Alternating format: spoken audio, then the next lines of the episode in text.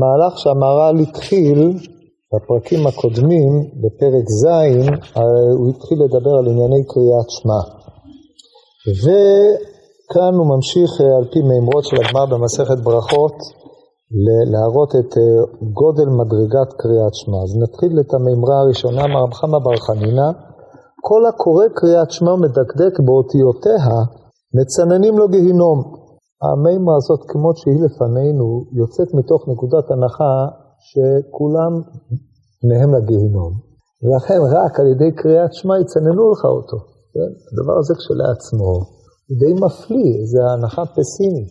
אבל בכתבי היד המדויקים, וכך נוסח הראשונים, שם מדובר אפילו נתחייב גיהינום, מצננים לו גיהינום. סיבות אה, לא ברורות, אפילו נתחייב גיהינום מושמט, וחייבו את כולם גיהינום. אבל בין כך ובין כך, זה הנוסח אה, שמופיע בשאילתות, מופיע בעל הלכות גדולות ועוד בראשונים.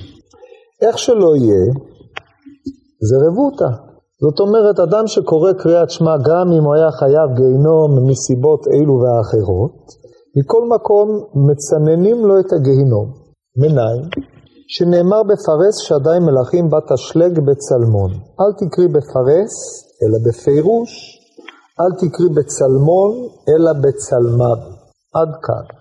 לפני שנמשיך, חובה על כל לומד, שעה שהוא עומד כאן, לשאול את עצמו איך דרשו מהפסוק החמור הזה בתהילים את הדרשה המופלאה הזאת. אז קודם כל צריך לדעת שהפרק שהפסוק הזה מופיע בו הוא, לדעתי, עניות דעתי, דעתי לא משנה, הפרק הכי קשה בספר תהילים, פרק ס"ח, פסוקיו חמורים ביותר, לפי אי, אילו טענות במחקר, הוא פרק אה, שקדום מאוד ביחס לשאר הפרקים בתהילים, גם המטבעות לשון שלו הן קשות. הפסוק הזה בפרט הוא פסוק סתום להפליא. בפרס שדי מלכים בתשלג בצלמון. אז מה, מה פשט הפסוק? נתחיל בזה. התחבטו בזה המפרשים הרבה, זה בכו וזה בכו. מה הרקע של הפסוק הזה? הרי כתוב לפני זה, מלכי צבאות ידודון ידודון ענבת בית תחלק שלל. אחרי זה כתוב אם תשכבו בין שבטיים, כנפי עונה נחפה בכסף ועברותיה בירקרק חרוץ. ואז הפסוק בפרש שדי מלכים. אז יש כאלה מפרשים שפרשו בפרש שדי מלכים, דהיינו, כאשר הקדוש ברוך הוא פרס, שיטח והיכה את המלכים, שנזכרו קודם לכן, מלכי צבאות ידודון ידודון, אלו הצבאות שבאו להילחם בארץ ישראל בנסיבות אלו ואחרות, אז בא תשלג בצלמון. באירוע הזה, תשלג בצלמון. מה זה תשלג בצלמון? זה גם כן נאמרו בזה השערות מהשערות שונות. כידוע לכם, היה הר בשם הר צלמון, כן? איפה זה? איפה ההר הזה? הר צלמון נמצא באזור של שכם, מפני שבספר שופטים, בפרק ט', מסופר על אבימלך שהוא עלה על הר צלמון, כן? ויכול להיות שיורד שם שלג, אני לא יודע, אבל היה כנראה איזה אירוע שם בהר צלמון, זה אפשרות אחת שהעלו המפרשים. אירועים אחרים, הר צלמון הוא לא מורה על הר צלמון, אלא צלמון מורה על uh, הגיהינום, כמו שהגמרא דורשת פה, ותשלג זה לשון ליבון, צלמון זה לשון חושך, ואילו פירושים נאמרו זה בכו וזה בכו, אחרי כל מה שנאמר פה, אין ספק שהפסוק הזה מידי סתימותו לא יצא. אשר על כן חז"ל ראו לנכון לבוא לדרוש את הפסוק הזה, הוא אומר דורשים, אז דרשו אותו. והם הוציאו אותו מפשוטו, כי כמו שאתם מבינים, הוא לא נכנס בתוך רצף הפסוקים בצורה פשוטה וברורה, ופה מקום לדרשה. אלא שאחרי שבאו חז"ל ודרשו את הפסוק, אתה שואל את עצמך, טוב, מה הם אמרו? הם המירו את המילה בפרס למילה בפירוש. המרה שכשלעצמה זוקקת הצדקה. אחרי זה, בפרס שדי מלכים בא תשלג בצלמון. צלמון הוא צלמוות.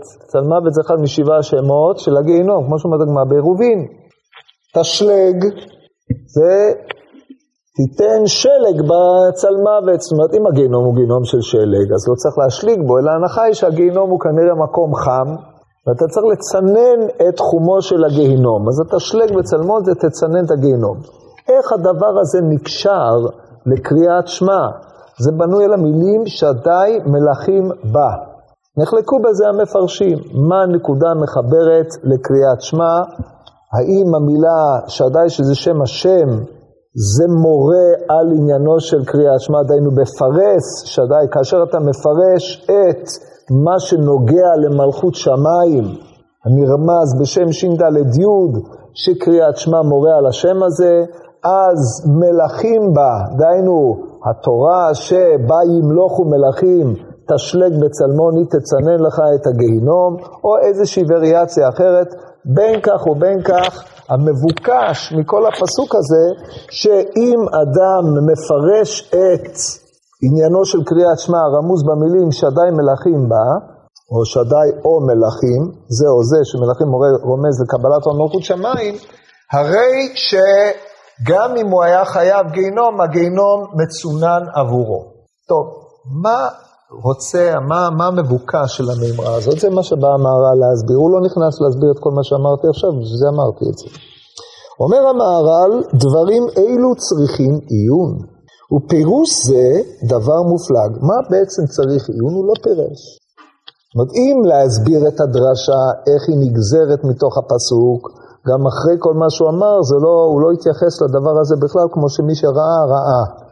אז לכן לא על זה נתכוון המהר"ל, דברים אלו צריכים עיון. מה כן צריך עיון? צריך עיון איך קריאת שמע בדקדוק אותיותיה מצננת את הגיהינום, או בניסוח אחר, מה עניין זה אצל זה. למה? קודם כל, מה הקשר בכלל? ולך שתמצאי, לא אמר שיש קשר, למה הדבר הזה פועל, איך הוא פועל. טוב, אז זה מה שהוא הולך להסביר פה, וזה ככה הוא, קורא, הוא כותב. אין ספק כי התורה מצננת הגיהינום, כי כבר ביארנו כי אין הגיהינום רק צייה וצלמוות, ששם החסרון בכל, ואין על הגיהינום שם מציאות כלל. ולכך נקרא צייה, זה אחד מהשמות שלו, שהוא מלשון שממה.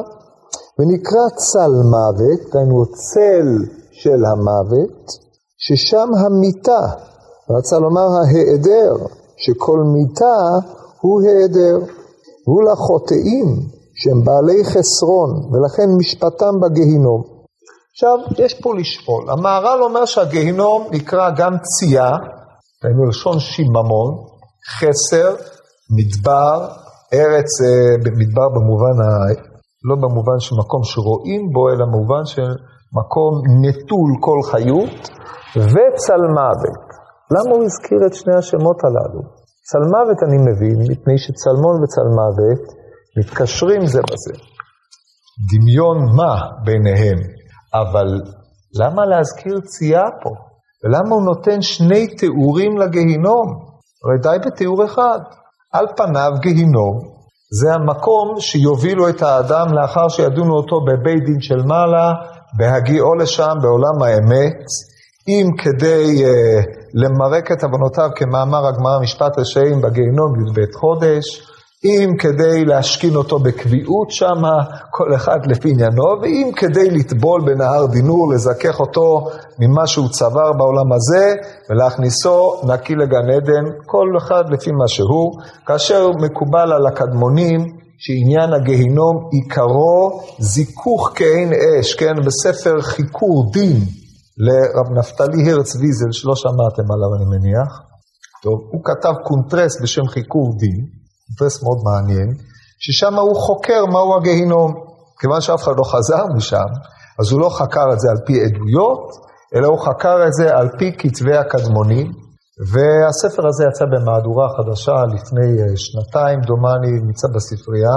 כדאי לקרוא אותו למי שיתעניין בדברים שהם מעבר לענייני עולם הזה. ושם המסקנה שלו היא שהוא מחזיק בשיטת הרמב"ן, שהגיהינום היא מעין אש רוחני. זאת אומרת, אנחנו מציירים את זה כמו אש, אבל זה מכלה את נפשו של מי שהשחית את חייו בעולם הזה. אנחנו צריכים את זה בשביל מה שנאמר פה. אבל עדיין השאלה במקומה עומדת, למה המהר"ל הזכיר שתי בחינות בגיהינום, גם צייה, זה שיממון, וגם צלמוות. ושימו לב, אין הגיהנום רק צייה וצלמוות ששם חסרון בכל, ואין על הגיהנום שם מציאות כלל. לכך נקרא צייה מלשון שממה, ונקרא צלמוות ששם המיתה. רצה לומר ההיעדר שכל מיטה הוא היעדר. אז יש פה שתי בחינות, בחינת השממה ובחינת ההיעדר. עוד נתייחס לזה. והוא לחוטאים שהם בעלי חסרון, וכך משפטם בגיהינום. הנה זה הגיהינום אינו מצד התורה, כי במדרגת התורה אין חסרון. רק הגיהינום הוא במדרגת עולם הגשמי, שבמדרגת החומר הוא החסרון. ולפיכך התורה מבטל כוח הגיהינום ומצננת אותו. אז אם הוא מבטל, אז הוא לא צריך לצנן. אם הוא מצנן, אז הוא לא מבטל. אז איך אתה יכול להגיד, הוא גם מבטל וגם מצנן? יש מישהו שלא הבין את הבעיה? אין, צריך לשים לב. כן? זאת אומרת, אל תקראו כמו דתיים, תקראו בביקורת, תקראו עם הפעלת הראש. זה דבר תמוה עד מאוד, ברור? מזה מוכח ששני מיני גיהינום. זאת אומרת, יש שבע, לפי הגמורה, כי היום יש לו שבע שמות, שבעה שמות, על כורכך יש שבע בחינות. כן, לפי מה שאמרו אי אלו מהלכים אימים על הבריות, שבע, יש שבע, שבעה מדורים, כן, יש מסכת שנקראת מסכת גיהינום, למי שלא הכיר, הוא לא מופיע בשישים המסכתות שבש"ס, נדפסה בספר ראשית חוכמה בשער י"ג, מי שיתעניין במה שקורה, ואם רוצה פירוט יתר, יכול לקרוא בספר שבט מוסר, רבי אליהו הכהן, תיאורים שאחרי שיקרא את זה הוא לא ירצה להגיע לשם. בכל מקרה, אז יש שם כמה וכמה מדורים, שבעה מדורים, בכל מדור אתה פוגש אי אילו יצורים אחרים שהולכים אימים על הבריות, מבערים כאלה, עניינים כאלה, הכל מתואר שם, תיאור מפורט. אבל אנחנו מדברים על שתי בחינות, מפני שבעצם ישנן שתי בחינות של גיהינום עיקריות. הגיהינום שבחייו של האדם, והגיהינום אחרי מותו של האדם. כאשר אדם, כשאנחנו אומרים אשמנו, בגדנו, אז כותב המונח אשמנו, כותב החיי אדם בביאור הווידוי, אשמנו לשון שממה, שממה נפשנו, והרי הגיהינום שיש בו באדם בעולם הזה, זה העמדת החיסרון, סילוק החיות והעמדת נפשו כשוממה. זאת אומרת, אף על פי שהוא חושב שהוא מהלך ועושה מה שהוא רוצה ומהלך בדרכי ליבו, הרי שבעצם הוא משמים את נפשו מן החיים האמיתיים. זה סוג אחד של גיהינום, סוג אחד של היעדר. וזה ביטול, הביטול של הגיהינום הזה הוא על ידי התורה, מפני שעל התורה נאמר כי הוא חייך, באורך ימיך על האדמה, כן? כמה פעמים, היה בספר דברים. כמו כן, יש עוד גיהינום, הגיהינום הנורא, זה אחרי מותו של האדם, כאשר מנכיחים בפניו את מה שהוא היה צריך להיות ואת מה שהוא באמת. כאשר מראים לו לאן, מה נתנו בו, ומה הוא עשה עם מה שנתנו בו. אומרת הגמוריה מריש לוקיש, אין גיהינום לעתיד לבוא, אלא הקדוש ברוך הוא מוציא חמה מן ארתיקה. אם זה קורה עכשיו, אז לא היה חיים לאף אחד, כן? אבל הקדוש ברוך הוא מוציא חמה מן ארתיקה, אין הכוונה במציאות, מוציא חמה מן ארתיקה, תכף נסביר את זה. רשעים, הצדיקים מתאדנים בה, ורשעים נשרפים בה, או משהו, ביטוי מעין זה, וזה פסוקים מפורשים בספר מלאכי, כן? והפטרה. עכשיו, מה בעצם הוצאת חמה מנרתיקה זה גילוי האמת המוסתרת בעולם. החמה היא הנהגת העולם הזה בהנהגת הטבע, סילוק נרתיק החמה, שהוא על פי מה שאמר האדמו"ר הזקן בתחילת ספר שער הייחוד והאמונה, אמ, כי שמש הוא מגן, השם אלוקים, שם אלוקים הוא מגן לשם הוויה ברוך הוא, עדיין הנהגת הטבע היא מסתירה כביכול את ההנהגה האלוקית השלמה בשם הוויה, הרי שלעתיד לבוא זה מסולק, ואז אתה עומד מול הייחוד האמיתי, ואתה רואה איך, איזה טעות, איזה חיסרון היו חייך. טרגיקה שאין אחריה שום שיקום, וזהו. זה גיהינום שנקרא מוות. זה המוות האמיתי. רק חידלון. אשר על כן יש לנו אם כן שתי בחינות של גיהינום, בחינת צייה, זה בעולם הזה, יש בחינת צל מוות. שזה לעולם הבא, האבדון. לכן יש לך פה שני עניינים, יש צינון הגיהינום שהוא בעולם הזה, ויש מה שהוא קורא ביטולו לעולם הבא. או ביטולו, סליחה, ביטולו לעולם הזה וצינון לעולם הבא, כי אין אדם שלא עובר שם. ככה ממש מהגמר בחגיגה. טוב, אז עכשיו שראינו את שתי הבחינות הללו, צריכים להבין איך זה עובד, מה המנגנון.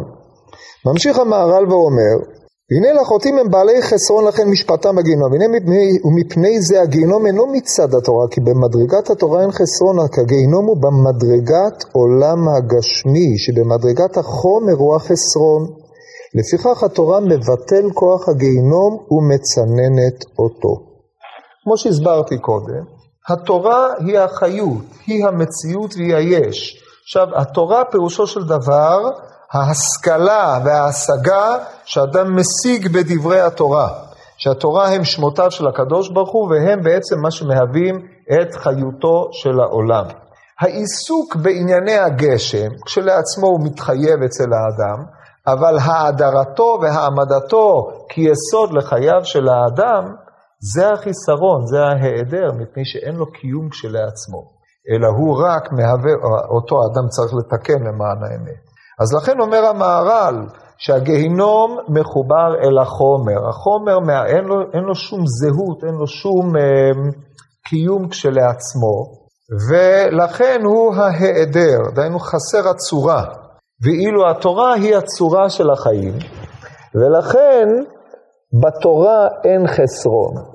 ממילא פה אנחנו נעבור לשאלה למה קריאת שמע בדקדוק אותיותיה היא זו שאמורה לספק לנו את צינון הגיהנום. צינון הגיהנום לפי מה שאמרנו בחיי האדם בעולם הזה היא ביטולו, מפני שהיא נותנת לאדם משמעות לחייו, ולאחר מותו היא מפני שעל אף שהוא היה צריך להזדקק לענייני עולם הזה, עליות וירידות שיש לו בחייו של האדם, ואי אפשר לו אדם צדיק בארץ אשר יעשה טוב ולא יחטא, וכמה וכמה עניינים ודינים.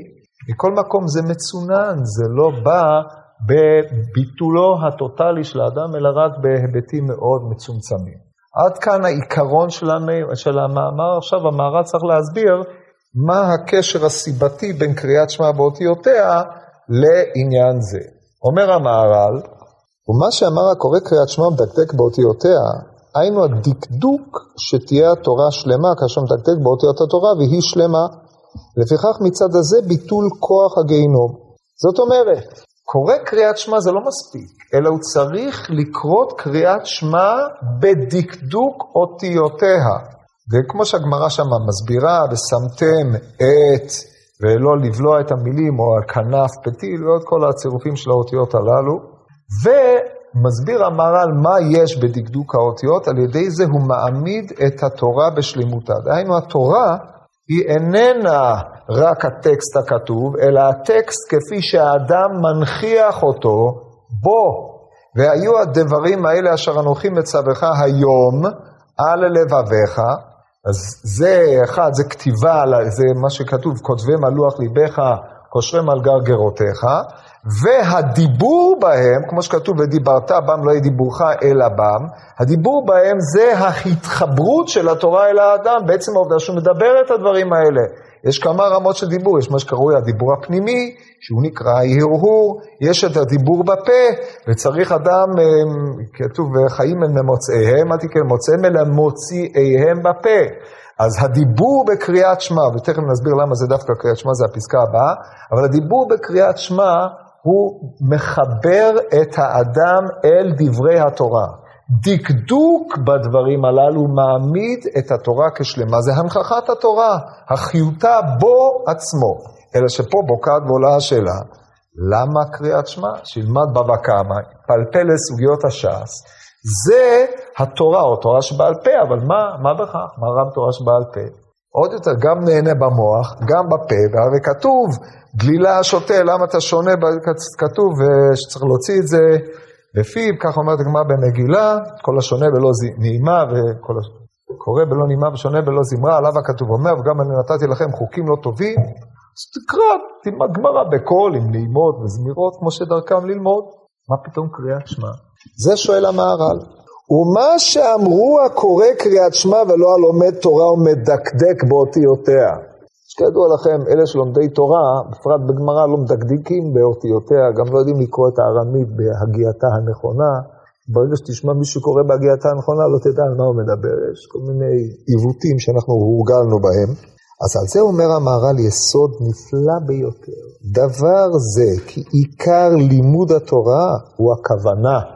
ולפיכך, אף על פי שמדקדק באותיות התורה, אין זה עיקר, כי עיקר הוא ההשגה והידיעה, ואי אפשר שתהיה לאדם השגה שלמה. עד כאן החלק הראשון. אז מה העיקר של לימוד התורה? הכוונה או הידיעה וההשגה? גם וגם, או-או, או שזה זה. אבל אם הכוונה זה השגה והידיעה, אז שיגיד מראש, השגה והידיעה. אם ההשגה והידיעה זה לא הכוונה, אז איך אתה אומר שני דברים? אז איך שלא יש, קשה פה קושיית קיצור או סתירה. או שזה אותו דבר, אז תגיד פעם אחת. אם זה לא אותו דבר, אז אתה סותר את עצמך. כן? תשימו לב כשאתם קוראים את הטקסטים גם לדברים האלה. טוב, תכף נתייחס לזה. ולפיכך אף אגב שמדקדק באותיות התורה אין זה עיקר, כי העיקר הוא ההשגה והידיעה, ואי אפשר שתהיה לאדם השגה שלמה. אבל קריאת שמע הוא גם כן התורה, וקריאתו הוא העיקר. ואף על גב דצריך גם כן כוונה, מכל מקום העיקר הוא הקריאה שלכך נקרא קריאת שמע. וכאשר מדקדק באותיותיה עד שהיא קריאה שלמה לגמרי, והיא תורה שלמה, דבר זה בוודאי מצנן לאדם גיהינום. טוב, עכשיו נסביר את זה. כמו שאתם מבינים, לימוד תורה או מצוות תלמוד תורה, לעומת מצוות קריאת שמע. הם שני מונחים חלוקים בשמם. אמנם הגמרא לומדת את אמ, מצוות, אה, מזה שכתוב ודיברת בם, והיו הדברים האלה אשר אנוכי מצווך היום על לבביך ודיברת בם בשבתך בביתך וכל זה, הגמרא לומדת שם מהבינה ודיברת בם את חובת קריאת שמע וחובת לימוד תורה. והגמרא בדף י"ג לומדת מזה שכתוב בפרשת וים שמוע לדבר בם ההוא בדברי תורה כתיב. והאשכנזים בברכת התורה שלהם אמנם מברכים לעסוק בדברי תורה, אבל הספרדים מברכים על דברי תורה. איפה הוא ציווה אותך על דברי תורה? מה המקור? לעסוק בדברי תורה, אין לזה מקור. אבל על דברי תורה, מה המקור? אז המקור הוא בפרשת קריאת שמע, ודיברת ושיננתם לבניך ודיברת בם, זה המקור של הברכה הזאת. כן, קריאת שמע עצמה, או הפרשה של קריאת שמע, מהווה מקור לדברי התורה. אלא שבדברי התורה ישנם שני חיובים, יש חיוב של קריאת שמע כקיום של מצוות קריאת שמע ויש בה חלק של דברי תורה, כמו שאומרת הגמרא, מפורסמת ביותר במסכת מנחות בצדיק ט', שאפילו לא קרא אלא קריאת שמע שחרית וערבית, כי הם, והגית בו יומם ולילה, דבר זה אין מגלים לעם הארץ, אמרו ואדרבה, מגלים את זה לעם הארץ. כן, והגמרא אומרת שאדם, הגמרא במסכת נדרים, בחטא אומרת הגמרא שמי שנדר אה, לעסוק בדברי תורה, אפילו קרא קריאת שמע בבוקר ובערב, יצא ידי חובתו, כי קריאת שמע יש בה גם קיום של לימוד או דברי תורה. לימוד אין פה, דברי תורה יש פה. עיקר העניין של הלימוד זה ההשגה והידיעה. ארי סלנטר בספר אור ישראל, מישהו שמע על הספר הזה? אז תשמעו על הספר הזה, ארי סלנטר היה גדול עולם, הוא לא חיבר את הספר הזה, חיבר אותו תלמידו רבי יצחק בלאזר, הוא אסף שם באור ישראל כמה וכמה מאמרים של, אה, של ר' ישראל סלנטר. באחד הדרושים של ר' ישראל סלנטר יש שם דרוש על לימוד התורה, והוא אומר שבלימוד התורה ישנם שני עניינים. יש עניין ידיעת התורה, ויש עניין הלומדות שבתורה, ההתבוננות, הפלפול וההעמקה. ידיעת התורה היא לדעת מה יש. ויש עניין של ההשגה בעומק של התורה, ושני הדברים הללו זה מדבר עליהם המהר"ל פה. יש עניין של לדעת את התורה, אתה יכול לדעת אותה בין אם תקרא בקול, בין אם לא תקרא, הקריאה היא רק אמצעי כאשר המבוקש הוא המושכל, ויש עניין של ההשגה, דהיינו הבנת עומק העיון והשכל הפנימי שיש בתורה. שזה כמובן דיבורים הם רק אמצעי בלבד, הם לא המבוקש, לא הקריאה כשלעצמה היא העיקר, אלא היא התפלה אל המושכל שאדם משיג. אשר על כן בקיום מצוות תלמוד תורה, בין אם תקיים אותה בקריאה בקול רם, בדקדוק, בין אם תקרא בצורה מעוותת, אם בסוף המושכל שלך יהיה ישר, בזה די. אז לכן אי אפשר להעמיד את העניין על הלימוד, אלא שזה מקשה עלינו את הקושייה, למה לא? הרי אם הגיהינום מצונן מפני שאדם דבק בתורה, אין דבקות יותר באחדות שכל, משכיל ומושכל מאשר הלימוד העיוני, כמו שאמר האדמו"ר הזקן, בד' ובח' בליקוטי אמרים. אז הנה לכם, מה פתאום קריאת שמע? אומר המהר"ל תירוץ נפלא ביותר. מה התירוץ? אי אפשר להשיג את התורה, או בלשונו, אי אפשר שתהיה לאדם השגה שלמה. למה לא? כי ארוכה היא מארץ מידה, אומר איוב, ורחבה מני ים, ככה נאמר על החוכמה. אי אפשר. אז יוצא שאף פעם אתה אינך אלא ככלב המלקק מן הים, או המחסר. בקיצור, אנחנו לא יודעים, לא משיגים אלא מעט שבמעט. אם הדבר היה תלוי בהשגת התורה, אין לנו אלא כלום, ממש שום דבר. זה לא פותר אותנו. אז על זה נאמר, אי אתה בן חורין, להיפטר ממנה. אבל לבוא ולהגיד שיש פה תורה שלמה, מי זה שיכול להגיד שיש לו תורה שלמה? אפילו על משה רבינו עליו השלום נאמר, ותחסרהו מעט מאלוהים. מה זה אלוהים? מלאך, כן? והד... וכבוד והדר תאתרהו, זה משה רבינו עליו השלום, הוא האדם הראשון שהגיע לשער המ"ט. אדם רגיל יש לו 48 מעלות לא יותר, כמו שיש בפרק עניין התורה, הוא לא יכול להשיג יותר. קל וחומר שאנחנו לא משיגים אפילו שער או שתיים. אז איך נבוא ונאמר שמכוח השגתנו השלמה יצננו לנו גיהינום? בא הקדוש ברוך הוא ועשה איתנו חסד, נתן לנו התעסקות או הידבקות בתורה באופן שתהיה לנו בו השגה שלמה. ואיזה זה? הווה אומר קריאת שמע.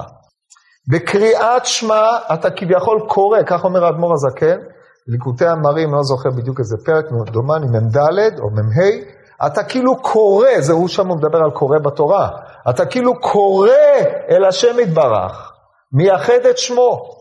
זה, זה פרשייה, הפרשות הללו של שמע, עיקרן הוא קריאה. אמנם הגמרא אומרת עד כאן מצוות קריאה, מכאן ואילך מצוות כוונה, או עד כאן מצוות כוונה, מכאן ואילך מצוות קריאה, אבל היא נקראת קריאת שמע, בוודאי ובוודאי, אם אתה רוצה לעשות את זה בשלמות, אתה צריך לקרות מילה במילה, קריאת שמע, זה אתה מצהיר על ייחודו יתברך, על קבלת המצוות שלו, כמו שלמדנו בפרקים הקודמים, על קבלת עול מלכות שמיים, ובזה אתה דבק בתורה שבי מלכים ימלוכו, שבו הקדוש ברוך הוא מנהיג את עולמו, ובתורה הזאת הוא עשה אותך עבד לו.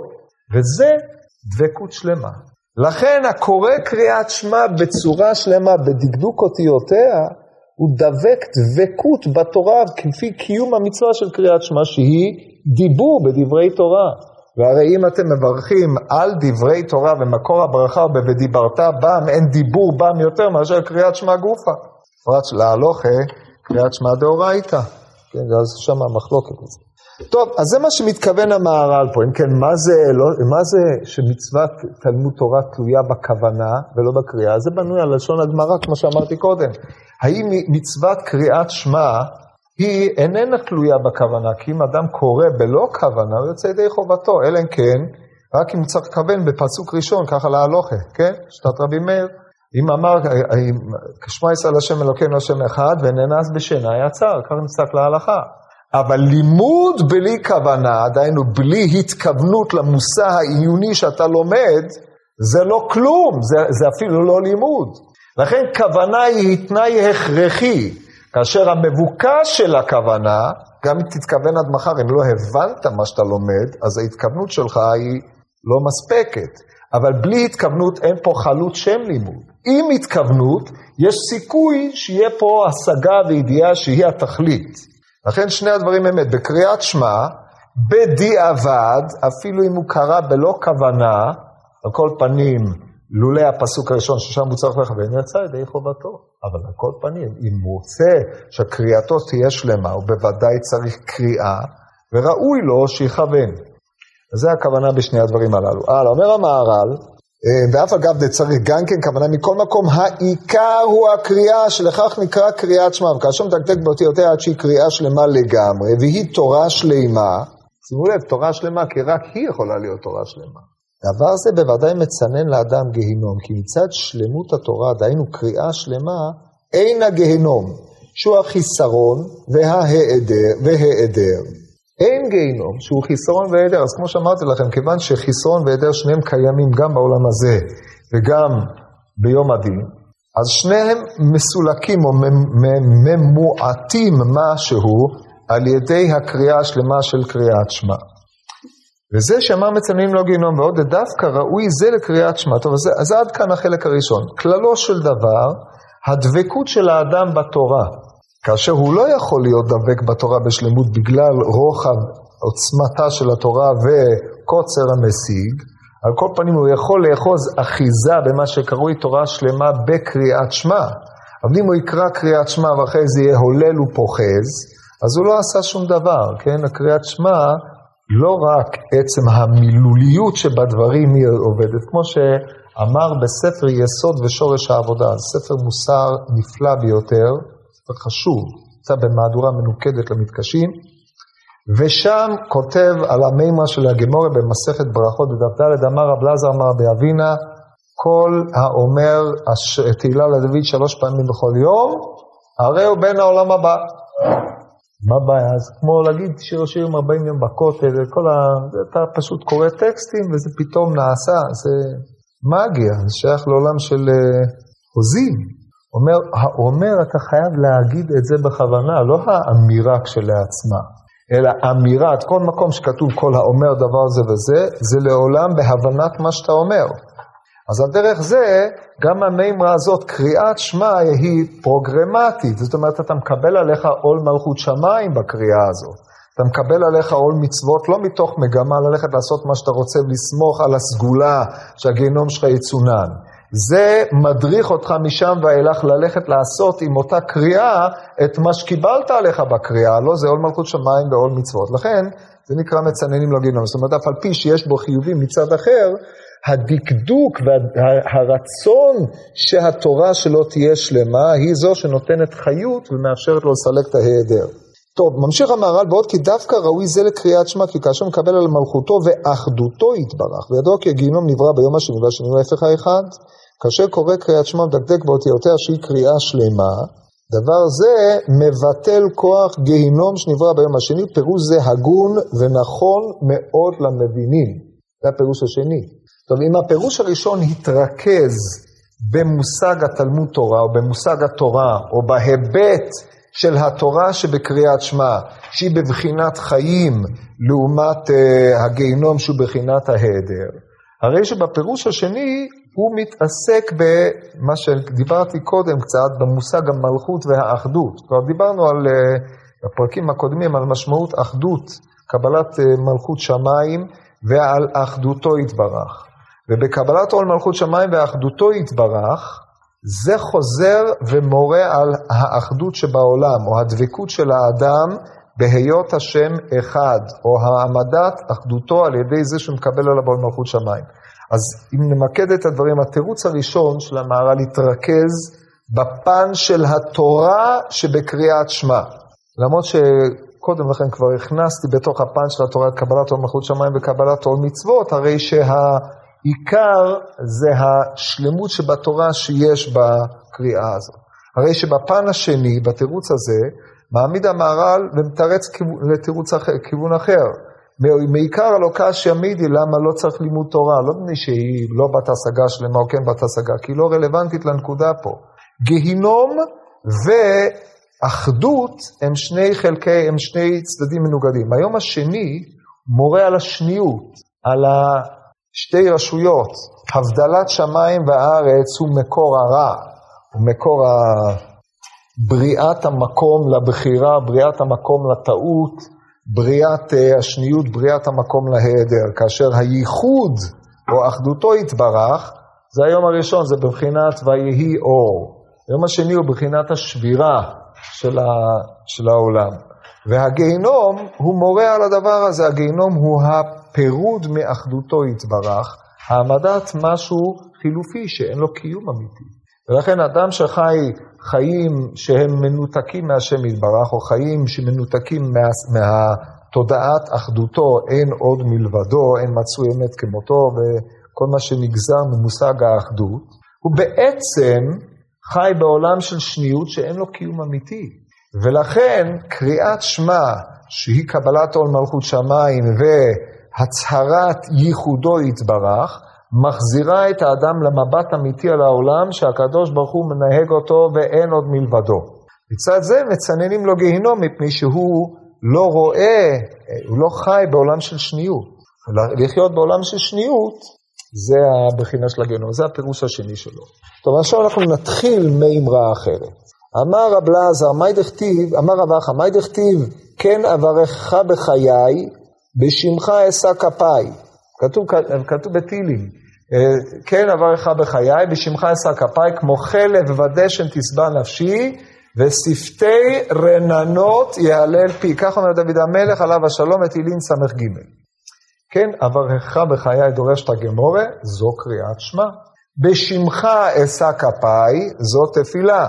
אומרת, אומרת הגמורה, אם עשה כן כמו חלב הדשן תשבע נפשי, ולא עוד שנאכל שתי עולמות, שנאמר בשפתי רננות יהלל פי. שתי רננות, אחת בעולם הזה ואחת בעולם הבא, עד כאן. אז קודם כל צריך לשאול, לפני שנכנסים למה שהמהר"ל הולך לפלפל בו, והוא לא ידון במה שאני אשאל, כן אברכך בחיי זו קריאת שמע. למה? למה אברכך בחיי מרמז על קריאת שמע? בישלמה ובשמך אשא כפיי, נשיאת כפיים זה תפילה, כן?